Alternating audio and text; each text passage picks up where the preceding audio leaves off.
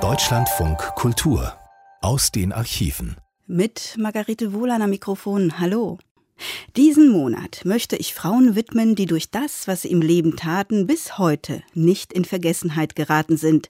Fünf Sendungen also mit sehr unterschiedlichen Frauen und den Anfang macht sie, Fritzi Massari. Jede Frau träumt einmal von der Sünde, von der schönsten Nacht, die kommen Jede Frau hat irgendeine Sehnsucht nach einem süßen und verbotenen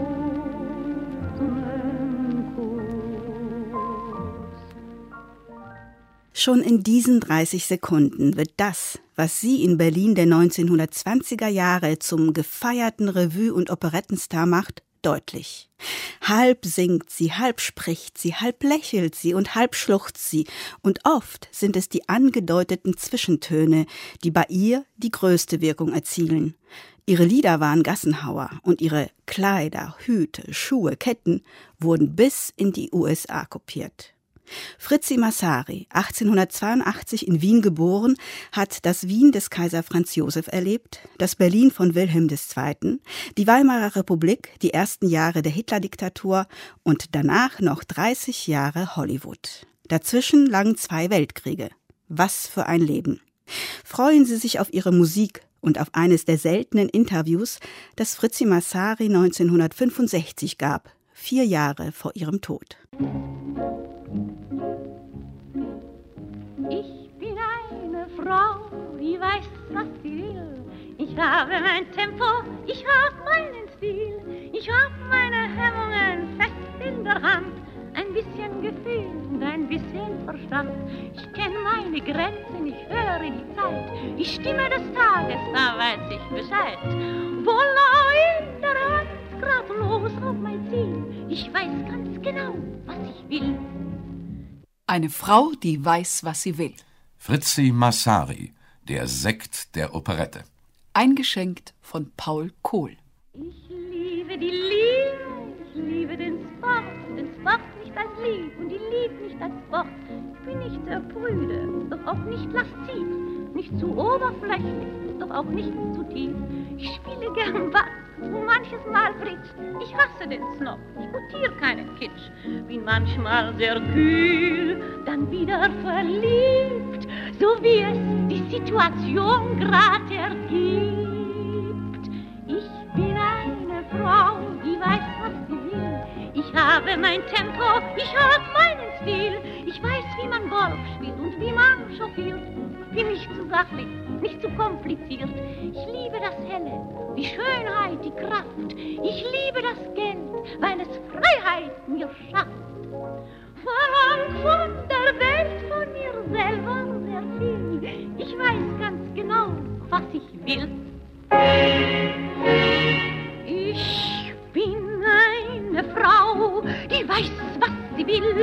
Ich habe mein Tempo, ich habe meinen Stil. Ich habe meine Hemmungen fest in der Hand. Ein bisschen Gefühl und ein bisschen Verstand. Ich kann mich beherrschen in Liebe und Hass. Hab keinen Komplex, ich verstehe jeden Spott. Ich bin eine Frau, die weiß, was sie will. Ich weiß ganz genau, was ich will. Sie war eine brünette, zierliche Frau mit weit geschnittenen, sehr dunklen, redenden Augen und mit prinzessinnenhaft schmalen Händen und Füßen. Sie verschmähte beinahe die Geste und ihre Mimik war sparsam, aber jede winzige Regung in diesem bräunlichen Gesicht übertrug sich. Sie senkte die schweren, gewölbten Lider, und durch einen Schleier der Sehnsucht blickte der Zuschauer in eine geahnte, schönere Welt. Sie drückte vor einer Pointe den einen Augenwinkel kaum merklich zu, und eine Verheißung zartester Freuden fuhr noch dem gelassensten elektrisch durch alle Sinne. Ihre Stimme war nicht sehr groß, sie war von einer gedeckten, etwas scharfen Süße, Aber Recher Doktor beherrschte dies Mittel vollkommen. Ihre Souveränität, dies Spielen mit ihrer Wirkung, war das eigentlich Mitreißende an ihr. Berühmt war ihre Kunst zu pausieren. Es kam vor, dass sie solch eine Pause dehnte, dehnte, bis die Empfindung der Zuhörer zum Zerreißen gespannt war, und der Einsatz wirkte wie Erlösung aus einer süßen Qual. Einer der zahllosen Verehrer ist der Ulan Potoi. Immer wieder fasst er den Entschluss nach der Vorstellung, vor ihrer Garderobentür auf sie zu warten. Schließlich wagte er es auch. Die Tür ging auf und Recher Doktor trat heraus, in schwarzem, anliegenden Mantel mit einem dreieckigen kleinen Hut. Die bräunliche Blässe ihres Gesichtes schimmerte warm im Licht. Ihre weiten Augen sahen an Potoi vorbei. Sie sollten hier keine Auftritte machen, sagte die süße und scharfe Stimme. Es ist völlig nutzlos. Potoi stand da, den Hut in der Hand. Die Situation ist ganz ungehörig, sagte er, aber ich wusste nicht, wie ich es sonst anstellen sollte, Sie zu sprechen. Gar nicht, sagte sie sehr entschieden. Gar nicht sollen Sie es anstellen. Ich hoffe, Sie verstehen das. Gehen Sie nun, sagte die Sängerin. Meine Deutlichkeit müssen Sie mir verzeihen. Es ist besser, Sie sehen gleich klar. Das tue ich. Ich sehe vollkommen klar. Ich verwechsle Sie mit nichts und mit niemand. Vielleicht ist es ein Beweis, ein ganz kleiner, wenn jemand seine Nächte im Zug verbringt und nie mehr ordentlich schläft, um Sie singen zu hören. Sie werden schon wieder schlafen. In zehn Tagen bin ich weit fort, in Warschau. Was machen Sie dann? Ich nehme meinen Abschied und folge Ihnen. Sie sah ihm jetzt gerade ins Gesicht, und ihr Blick leuchtete feindselig. Sie sollten sich schämen, solchen Unsinn zu reden. Was fällt Ihnen ein? Da kommen Sie hinter die Bühne gelaufen und fahren Ihr gröbstes Geschütz auf. Ja, Sie nehmen den Abschied. Sie fahren nach Warschau. Wahrscheinlich haben Sie Geld darauf gewettet. Oh, wie ekelhaft und wie dumm. Sie musste aufs Blut verwundet sein. Ihre Augen hatten sich mit Zornestränen gefüllt.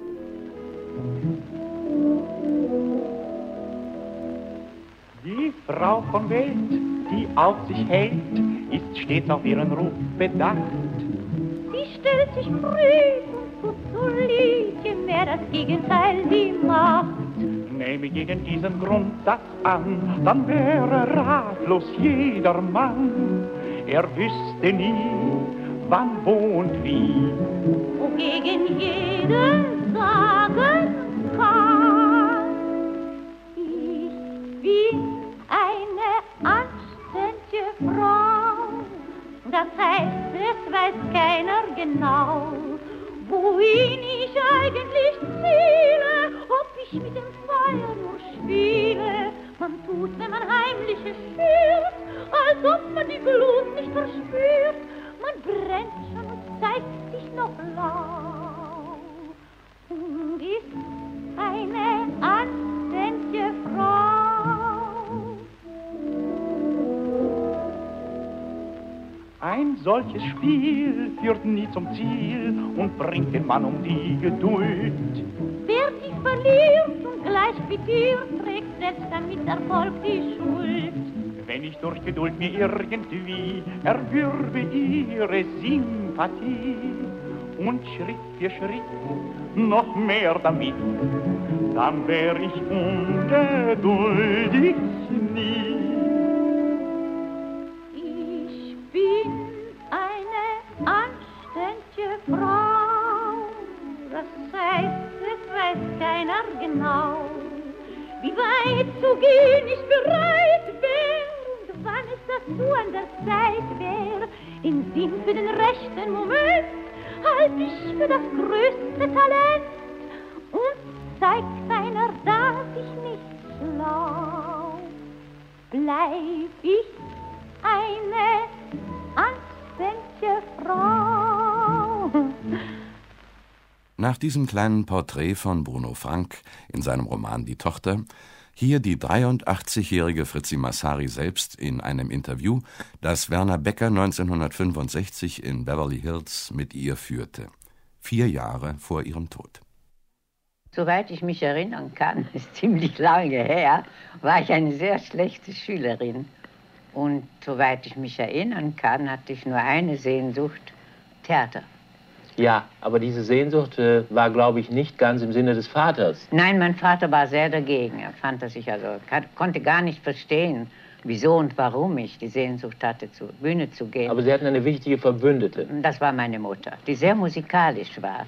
Und sonst kann ich mich weit und breit nicht erinnern oder dass mir erzählt wurde, dass irgendjemand in meiner Familie begabt war über den Durchschnitt. Ja. Also Aber, Wiener, äh, Wiener im Allgemeinen sind musikalisch, nicht wahr? Also jeder konnte Walzer tanzen und die meisten konnten auch ein bisschen Klavier spielen. Haben Sie denn damals schon Gesangsunterricht genommen? Ich habe nie Gesangsunterricht genommen, erst in Berlin, wie ich, äh, ich mag das Wort Star nicht, aber wie man sagte, dass ich ein Star war, da habe ich angefangen singen zu lernen. Erst später. Ganz spät. Ich Ja. glaube, ich war 1908 oder 9 und dann noch später, sogar bis zum letzten. Ich kann mich erinnern, dass ich Gesangsstunden genommen habe. Noch wie äh, eine Frau, die weiß, was sie will, Ja, gesungen habe. aber jetzt haben wir ein paar Jahre, mehrere Jahre übersprungen, Frau Massari, denn äh, Sie sind ja zunächst mal in Moskau gewesen. Danach Ich habe mein fragen. erstes Auftreten war in Moskau mit einer österreichischen Truppe. Mhm. Und zwar waren wir in Moskau, in Kiew, in Odessa und in Petersburg. War das 1898? Ja, mein Gott, Sie fragen mich, das sind mir nicht so viele Jahre zurück. Aber ich weiß nur, was ich mich erinnern kann, dass äh, an die Städte kann ich mich nicht mehr erinnern. Kann mich erinnern, dass äh, man äh, Hermelin und Scintilla und Zobel getragen hat und Nerz nur als Fußdecken in Troikas und als Fußsäcke getragen hat. Also das Nerz hat mir war also Nerz war also das, äh, das war nichts.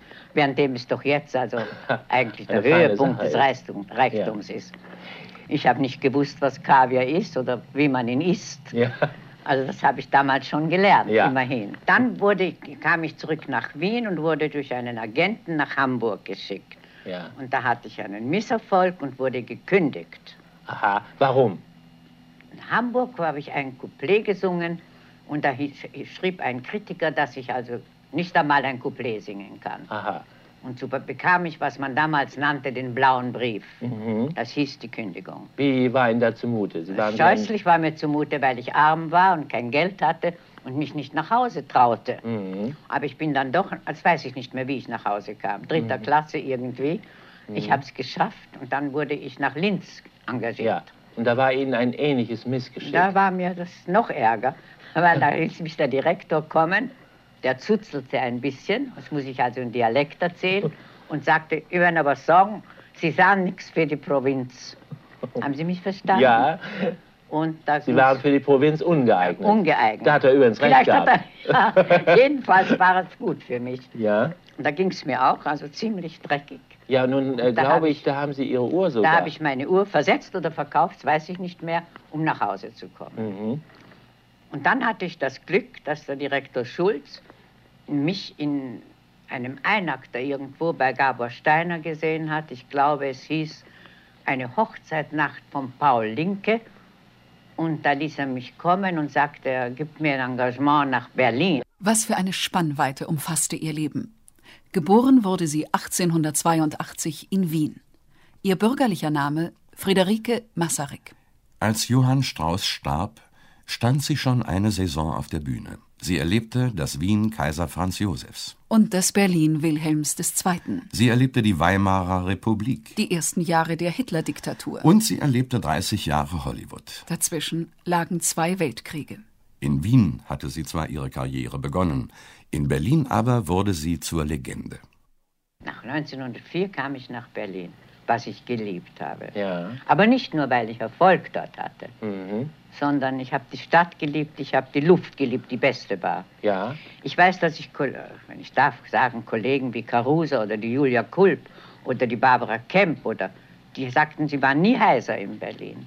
Die Luft Sie haben war- nie einen Halsatz gebraucht. Mhm. Nun, äh, sind Sie damals an das Operettentheater gegangen? War das das Nein, das Metropol? hieß Metropoltheater und war kein Operettentheater, sondern Revue. Aha. Und das erste, Wie würden Sie die Revue heute beschreiben?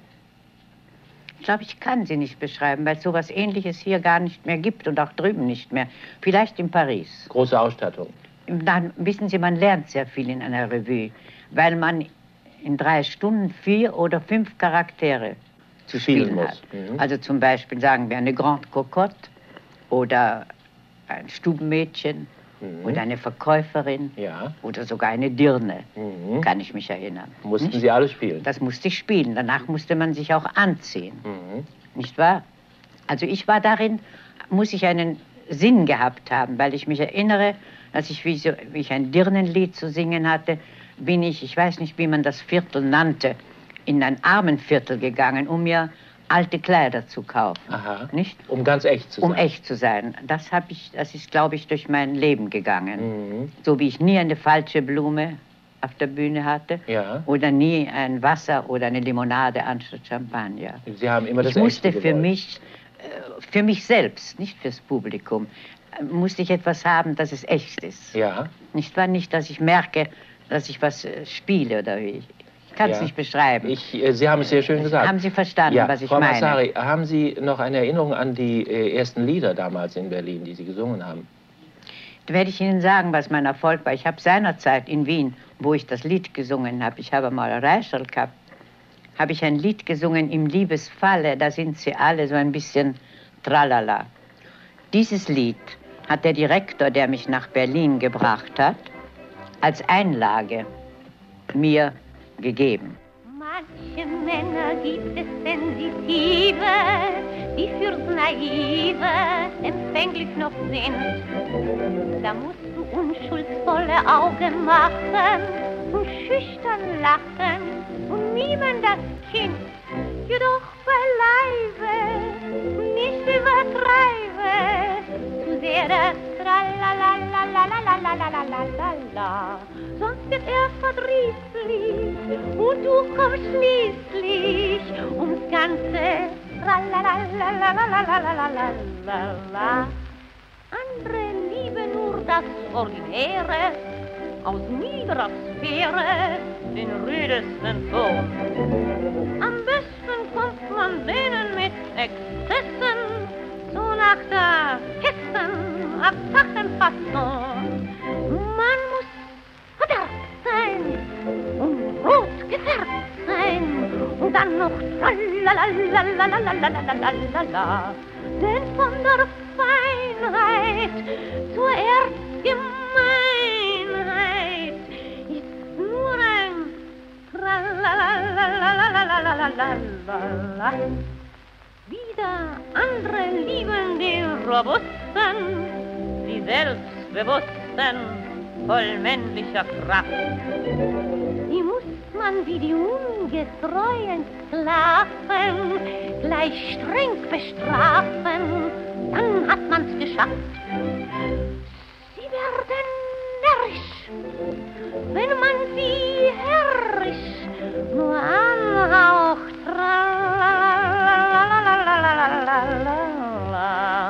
Und alles wagend beweist man schlagend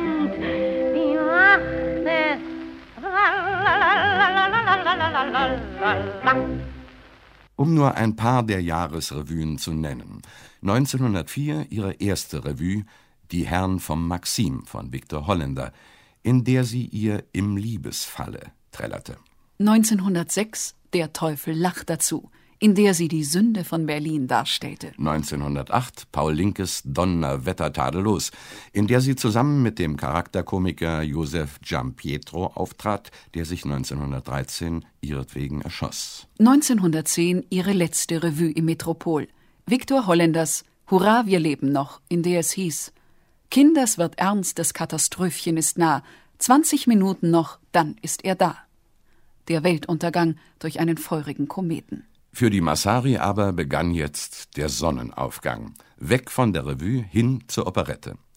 Das war nun ihre neue Domäne. Und sie blieb es ihr Leben lang.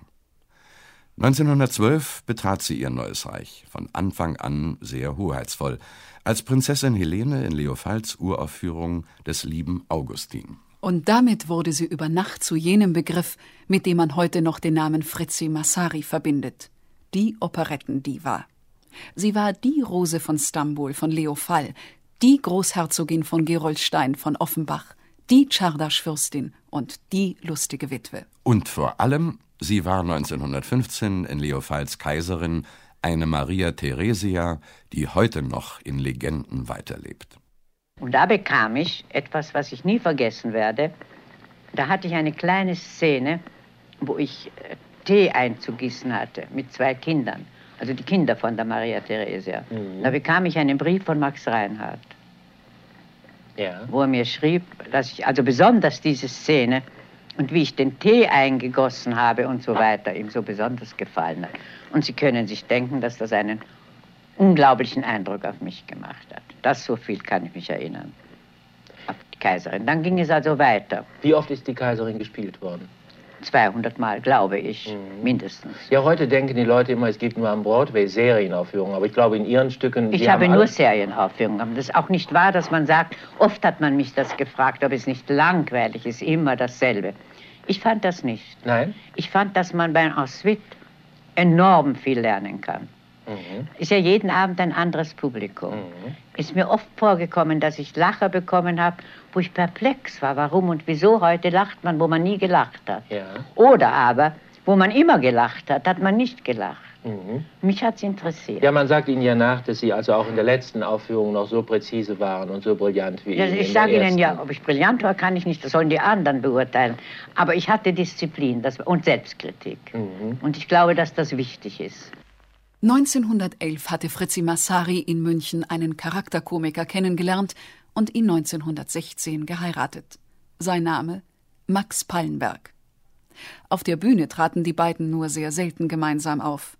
Für die genau einstudierte und auf Exaktheit achtende Massari, die Technikerin des Erfolges, waren die wenigen gemeinsamen Auftritte jedes Mal ein Gang durchs Fegefeuer.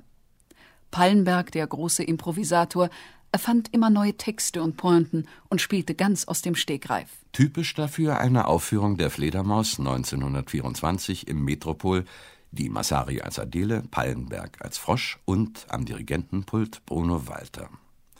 Pallenberg sprang von einem Extempore zum anderen und jedes war ein Lacher, während die Massari vornehm die Anschlüsse suchte. Max Pallenberg war meine größte Leidenschaft. Und Max Pallenberg war ein Genie. Und es fällt mir halt schwer, auch heute noch, ohne Tränen über ihn zu sprechen. Ich war 23 Jahre mit ihm und ich kann Ihnen versichern, dass ich keinen Moment Langeweile gehabt habe. Ich bin nicht gerne mit ihm auf der Bühne gestanden und nur einmal in einem Stück äh, Die Königin von Oskar Strauß und einmal in einer Wohltätigkeitsvorstellung Fledermaus mit Richard Strauss, wo er den Frosch spielte. Er hat mich immer gern zum Lachen gebracht, was ich nicht gerne hatte. Und dann habe ich vergessen, dass ich die Rolle bin, sondern ich war plötzlich die Frau von ihm. Ja. Das habe ich nicht sehr gerne gehabt. Es gibt ein Duett äh, von Ihnen. Aus der Pompadour, das hat er aber nur fürs Grammophon gemacht. Hier die Aufnahme mit Fritzi Massari und Max Pallenberg aus dem Jahre 1928. Wie Sir Potiphar zumut war, wenn sie so voll Liebesblut war, wie nach Josef sie gesehen, kann ich nur zu gut verstehen, denn ich fühl's im Herzensrunde, jetzt kommt meine schwache Stunde. Oh. Diese Frau ist ganz verblendet. Großer Gott, wie das noch endet. Wenn ich bloß schon draußen wäre. Nee, Frau, ich hab die Ehre. Bleib, ach, sei nicht so barbarisch, jetzt wird's mir grad potipharisch. Oh. Nein, wie Josef ruf ich, tue sie kecke.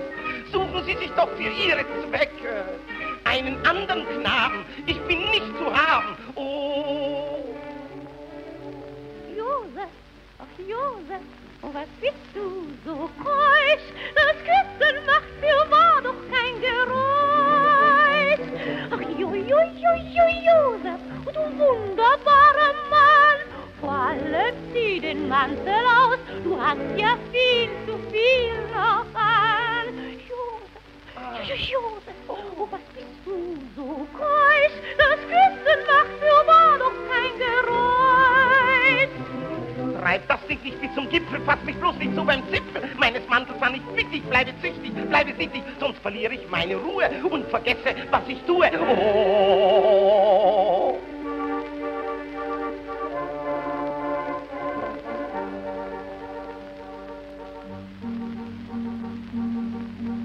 Josef, eins bedenke, wenn ich Beachtung schenke, muss er schon von gutem Holz sein. Darum darfst du darauf stolz sein, dass ich dich so viel beachte und dir gar was mache. Oh.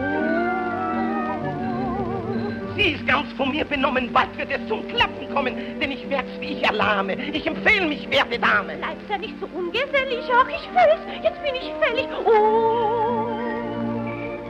Bitte lassen Sie es doch lieber bleiben, denn ich bin für das, was Sie gern treiben, Ihnen gar nicht nützlich. Ich bin viel zu kürzlich. Oh.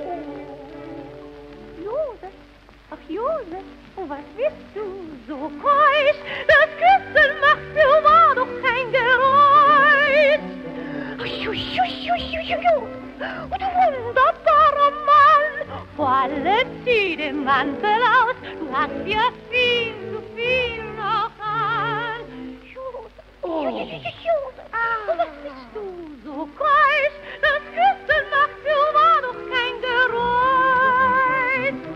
Glaube mir, wenn ich so standhaft alles meiden muss, was standhaft ist es Mangel nicht auf Neigung. Ich bin keusch aus Überzeugung, weil ich weiß, wenn ich nicht bleibe, dass ich dann entsetzlich treibe. Oh! Oh! Oh! Was das Publikum natürlich nicht sah, ihre unerbittlichen Proben. Vier, sechs, acht Stunden täglich. Alles probte sie unzählige Male, jeden Tanzschritt, jede Pointe im Text, jede Nuance in einem Couplet. Also Proben. Ach, das ist das Beste und Schönste. Sie haben gerne geprobt? Ja, sehr. Ja. Wenn man da spürt, dass man etwas also schafft, nicht wahr? Mhm. Da, wird man, da spürt man auch, dass man begabt ist, was man am Abend nicht so spürt. Mhm. Aber beim Proben. Entstehen einer äh, Figur oder zu suchen, wo was Menschliches, was ja in der Operette nicht immer der Fall ist, Nein. dass man als Puppen Menschen machen kann. Selbst die banalsten Texte bekamen durch sie einen Sinn. Ihre Stücke waren meist alberne Nichtigkeiten und wären ohne sie gar nicht gespielt worden. Sie hätte das Alphabet oder das Einmaleins singen können, man wäre durch ihre graziöse, tänzerische, oft auch etwas spöttische Art hingerissen gewesen. Ein Augenaufschlag, ein paar Tanzschritte, und man war hypnotisiert, verzaubert. Jede ihrer Premieren belebte nicht nur den Orchideenhandel, auch die Modeindustrie hat der Massari einiges zu verdanken. Und sie ihr. Denn die Primadonna der Soubretten war auch eine gefeierte Modekönigin.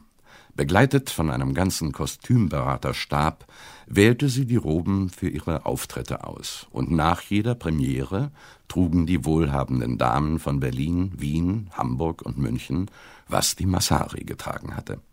Sie brachte einen Kostümzauber zum Blühen, wie man es bis dahin auf der Operettenbühne noch nicht kannte. Die Berichte über ihre Kostüme nahmen mehr Raum ein als die über ihre darstellerischen und gesanglichen Leistungen. Hier eine Kostprobe aus der Berliner Morgenpost. Sie trägt die neuen Farben des Abends. Ein zarter Ton zwischen Lachs und Rosa, orchideenfarbiges Violett, das leicht gelblich schimmernde Chartreusgrün. Das Material ihrer Kleider Einmal Tüll mit Pailletten bestickt, das andere Mal Silberchiffon, Raffungen, Drapierungen, unregelmäßiger Rocksaum, Zipfelteile zeichnen die Kleider aus. Der Abendmantel aus bischofsblauem Seidensamt wirkt prachtvoll durch seine prunkhaft fantasievollen Ärmel, die mit Zobel besetzt sind. Ein Kleid aus Goldstoff mit bläulichen, schillernden Pailletten. Die riesig lange Schleppe bildet zugleich die Ärmel und wird lose über der Brust gehalten. Und der Schmuck, den die Massari in ihren Rollen trägt, darüber sie selbst. Ich trage zu jeder Toilette passenden, farblich abgestimmten Schmuck.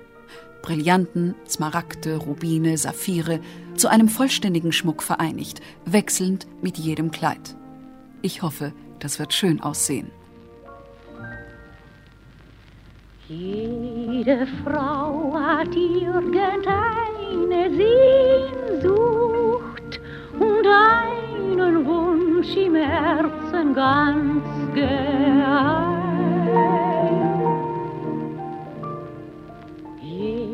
Jede sucht das Glück ihren Träumen und auf das Wörtchen Liebe einen Reim.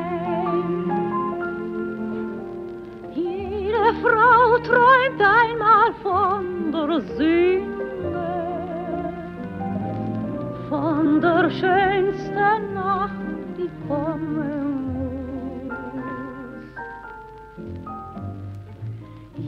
Jede Frau hat irgendeine Sehnsucht nach einem süßen und verbotenen Kuss. Wer weiß, was eine Frau sich denkt, wenn sie den Blick auch züchtig senkt, wenn auch so unnahbar von fern sie dir erscheint. Und ist sie noch so tugendrein, sagt sie immer wieder nein. Wer weiß, sie ist vielleicht nicht doch ganz anders meint.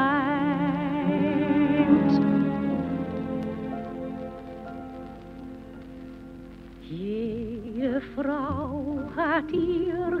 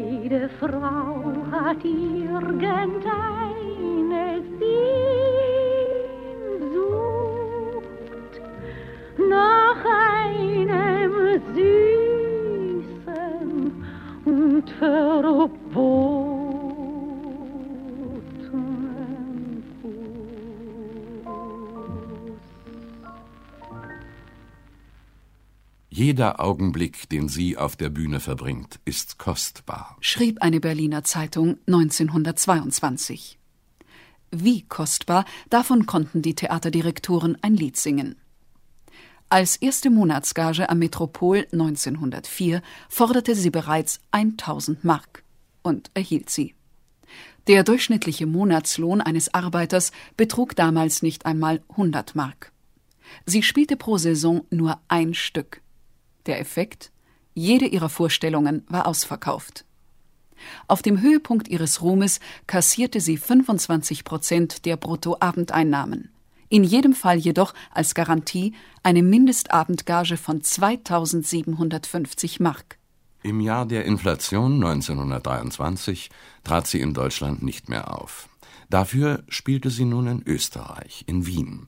Hier war die Währung stabiler. Bereits vor dem wirtschaftlichen Zusammenbruch von 1929 hatte die Massari, wie übrigens noch andere 50 deutsche und österreichische Künstler, ihr Vermögen im Ausland angelegt, in der Amsterdamer Amstelbank. Doch dann wurden auch die Banken im Ausland in den Strudel der Bankrotte gerissen. Und im August 1931 meldete die Berliner BZ am Mittag, Die Krise der Amsterdamer Amstelbank hat eine Anzahl deutscher Schauspieler in Mitleidenschaft gezogen. Unter ihnen befindet sich das Ehepaar Max Pallenberg, Fritzi Massari, das einen Teil seines Vermögens in Amsterdam deponiert hat. dieser Teil des Vermögens betrug eine Million Mark. Er war verloren. Voller Wut gegen die Geschäftspraktiken dieser Bank, die ihn um sein Geld brachte, schrieb Max Pallenberg oder ließ es schreiben das Stück Die Bank Nemo und gewann durch die Tantiemen einen kleinen Teil seines verlorenen Vermögens zurück. Auch künstlerisch ging es nun bei der Massari bergab. 1927 bei der Uraufführung Eine Frau von Format jubelte man ihr noch zu. Doch bereits ein Jahr später bei Erik Charels Neuinszenierung von Lehars Lustiger Witwe hatte sie ihren Zenit als Operettendiva überschritten.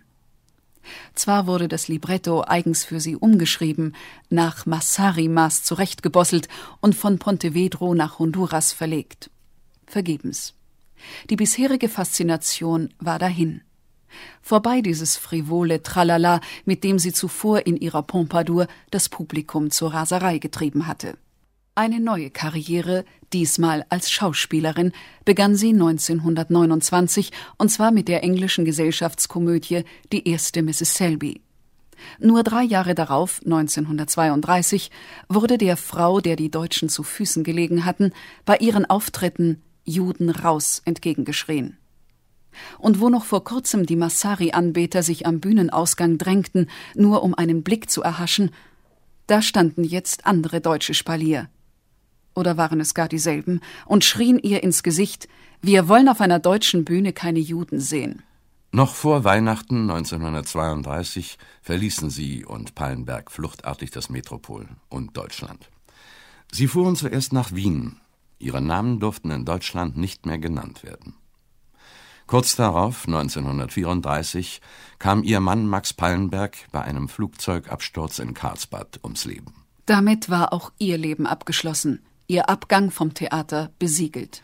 Der englische Theatermann Noel Coward aber versuchte, sie noch einmal für die Bühne zurückzugewinnen. Er schrieb und komponierte für die Massari eine Operette, die er ihr zuliebe Operetta nannte. Die Aufführung in London wurde ein Misserfolg. Wenn das ein Erfolg geworden wäre, wie sonst Noel Coward-Stücke, hätte sich mein Leben völlig verändert, weil es dann nach Amerika gekommen ja. gegangen wäre. Aber Sie wollten ursprünglich, glaube ich, in England bleiben. Es gefiel ich war Ihnen. begeistert. Ich habe London immer sehr gerne gehabt. Wollte in London bleiben, aber Bono Frank und meine Tochter lebten hier in diesem Haus. Bruno Frank war damals bei der Metro engagiert und die hatten Angst, mit Recht, dass der Krieg ausbricht, was mhm. ja auch der Fall war. Mhm. Und so haben sie alles Mögliche getan, dass ich mit meiner Ella, meine Companion vor beinahe 40 Jahren, herüber sind. Ja. Und so seit dieser Zeit, 1938, lebe ich also hier. In Beverly Hills. In den schönen Kalifornien und in dem reizenden, wirklich sehr ruhigen und wunderbaren Beverly Hills. Ja, Frau Massari, wie hat sich nun Ihr Leben hier in Amerika abgespielt? Haben Sie sich an das Land gewöhnt? Sie waren nun eine solche, wenn ich das so sagen darf, so sehr an Europa gewöhnt. Ich werde Ihnen sagen, es waren die ersten Jahre hier ziemlich schwierig für mich. Es hat mir auch im Anfang Hollywood besonders gar nicht gefallen. Ich habe mhm. es schon gekannt, weil wir im Jahre 31, mein Mann und die Ella und ich auf einer Weltreise waren. Sechs Monate auf der Resolute, auf einem deutschen Schiff. Ja. Das sehr interessant war, ziemlich anstrengend. Ich, mein Mann war ein leidenschaftlicher Schiffreisender, furchtbar, mhm. alles. Ich habe viele Schiffsreisen mit ihm gemacht. Ich hab, bin nicht sehr gerne gereist und habe auch immer gesagt, was man als Liebe tut, tut doch weh.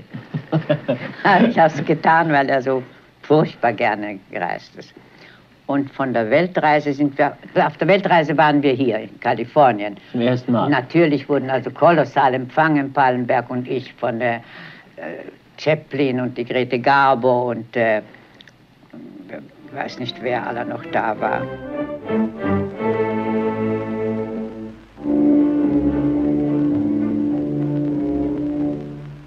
Auf der Welt leichter uns fehlt, als zu versprechen, was man später doch nicht hält.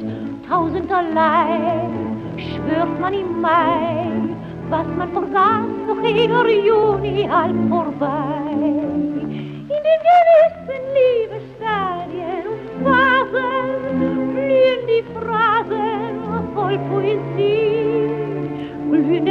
Wie sie sonst sind, nur ein Poet, hüllen dich ein, wenn so ein heiß Verliebter fleht.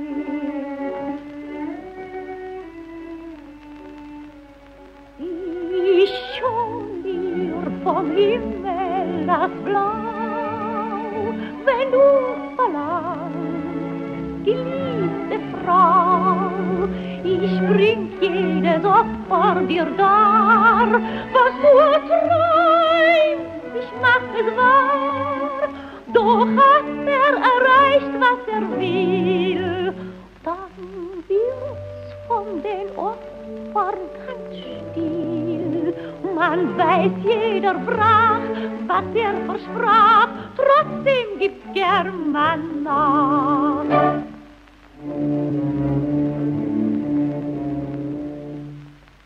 Das so fuhr,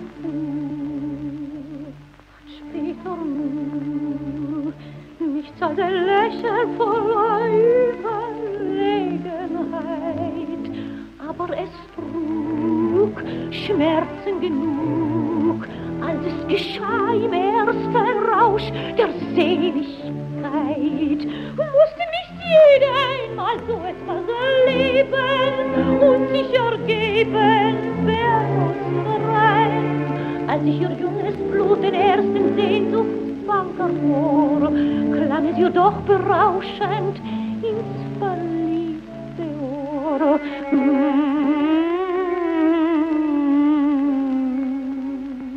Ich hol dir vom Himmel das Blau, wenn du verlangst, geliebte Frau, wie blickte sein Auge sie gab sich ihm ganz ohne Scheu, dann ging es, wie immer es geht, solange die Erde sich dreht.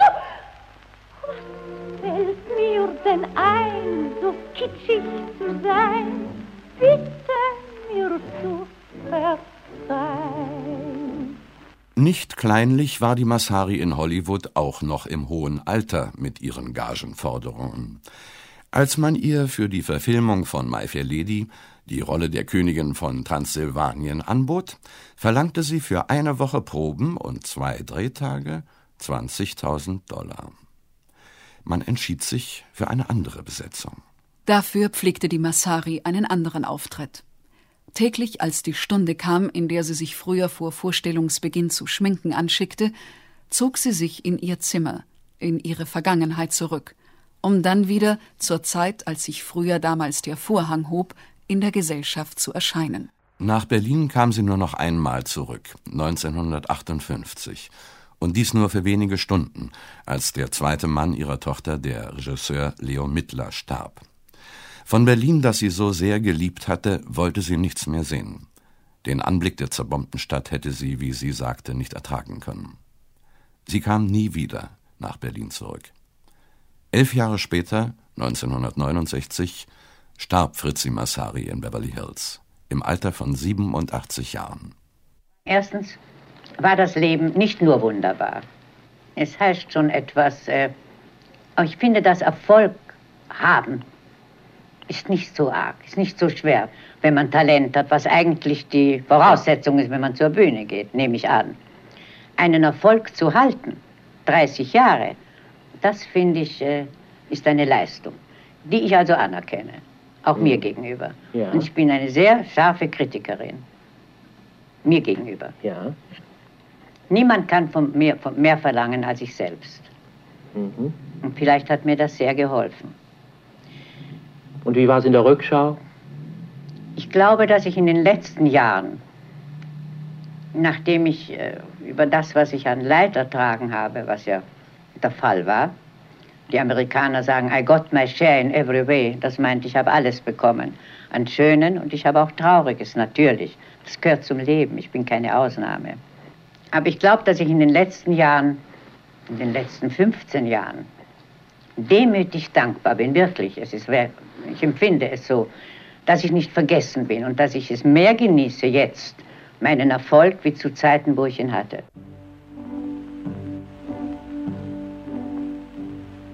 Im Leben gibt es Lagen, die uns nicht sehr behagen. Da muss man es verstehen, wie lächelnd zu umgehen, aufs Ganze sich zu werfen, heißt die Gefahr verschärfen, weil man das schwerste Leicht oft nebenbei erreicht. Ein bisschen nebenbei, das tut uns alle Not. Ein bisschen nebenbei braucht man wie Liebe Brot. Für jede kluge Frau heißt das Columbo sei. Nebenbei, nebenbei, ein bisschen nebenbei ist wirksam und probat. ein bisschen nebenbei macht alle fünf groß. Und wenn die schwierigsten Debatten schmerzlos sich erledigt hatten, durch ein Zugeständnis ohne viel Geschrei, dann darfst du dir getrost gestatten, eine kleine Teufelei. Nebenbei, nebenbei, nebenbei.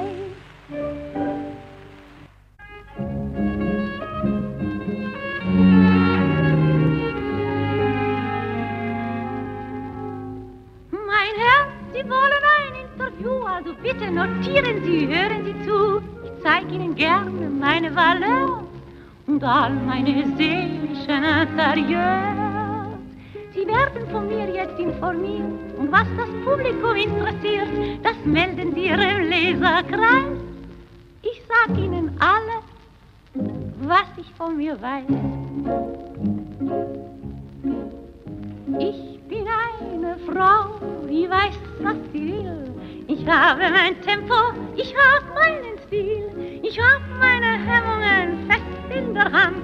Ein bisschen Gefühl und ein bisschen Verstand. Ich kenne meine Grenzen, ich höre die Zeit. Die Stimme des Tages, da weiß ich Bescheid. Voila, in der Hand, grad los auf mein Ziel. Ich weiß ganz genau, was ich will. Ich liebe die Liebe, ich liebe den Sport, den Sport als Lieb und die Lieb nicht als Sport. Ich bin nicht sehr prüde, doch auch nicht lasziv, nicht zu oberflächlich, doch auch nicht zu tief. Ich spiele gern Bass und manches Mal Bridge. Ich hasse den Snob, ich gutiere keinen Kitsch. Bin manchmal sehr kühl, dann wieder verliebt, so wie es die Situation grad ergibt.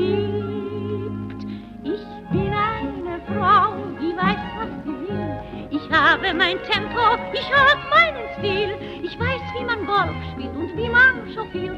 Bin nicht zu sachlich, nicht zu kompliziert.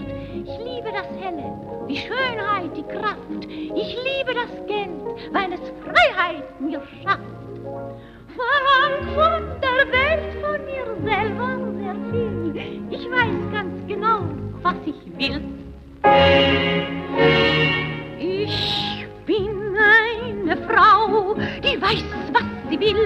Ich habe mein Tempo, ich habe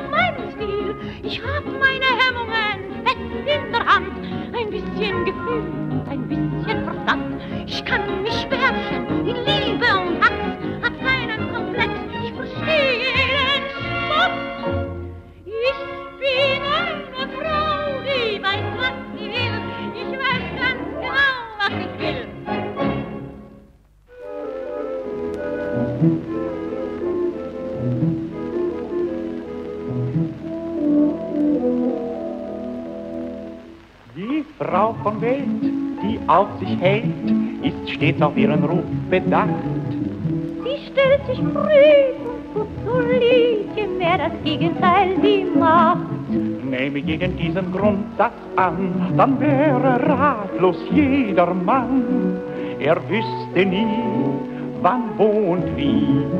Wogegen jeder sagen kann,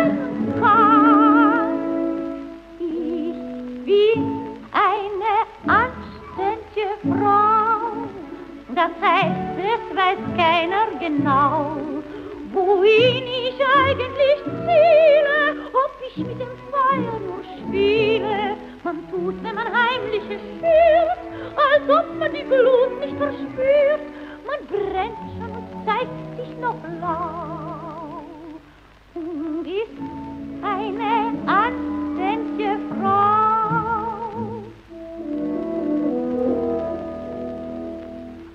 solches Spiel führt nie zum Ziel und bringt den Mann um die Geduld.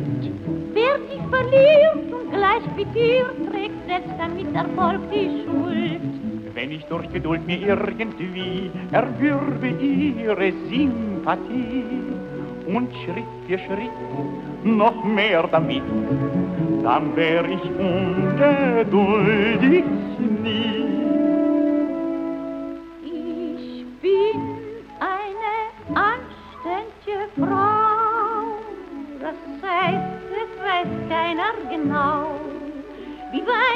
Gehen ich bereit wär und wann es dazu an der Zeit wär, den Sinn für den rechten Moment halt ich für das größte Talent und zeigt keiner, dass ich nicht schlau bleib ich eine anständige Frau. Reizend, wie suffisant Sie sich über die moderne Pariserin mokieren. Wieso mokieren? Nein, ich spreche ganz im Ernst. Gleiches Recht für alle. Hm, Warum sollten wir uns nicht auch ausleben dürfen? Was den Männern teuer ist, ist uns Frauen nur billig. Hm. Ihr Lächeln straft Ihre Worte Lügen. Aus Ihren Augen blitzt der Schelm. Das ist der Sekt. Der Sekt? Wenn ich viel rede, dann trinke ich viel hoch. Und wenn ich viel trinke, dann bin ich... Hinreißend. Nein, beschwipst. Nur noch ein kleines Gläschen Martell. Nein, danke, der steht mir zu Kopfe Ein Fingerhut nur, halten zu Gnaden. Das kann doch nicht schaden. Das letzte Auf gute Freundschaft. auf ihr Wohl. Gnädigste Frau, noch einen Likör als riecht Schluck. Nein, danke, genug. Ich weiß, wann ich aufhören muss. Ich bin eine anständige Frau, kenn meine Grenzen genau. Es reicht auf die winzigste Menge, dann schlag ich über die Stränge. Drum mache ich Schluss mit dem Sex, grad wenn er am besten mir schmeckt. Sonst werd ich am Ende noch blau. Sieh,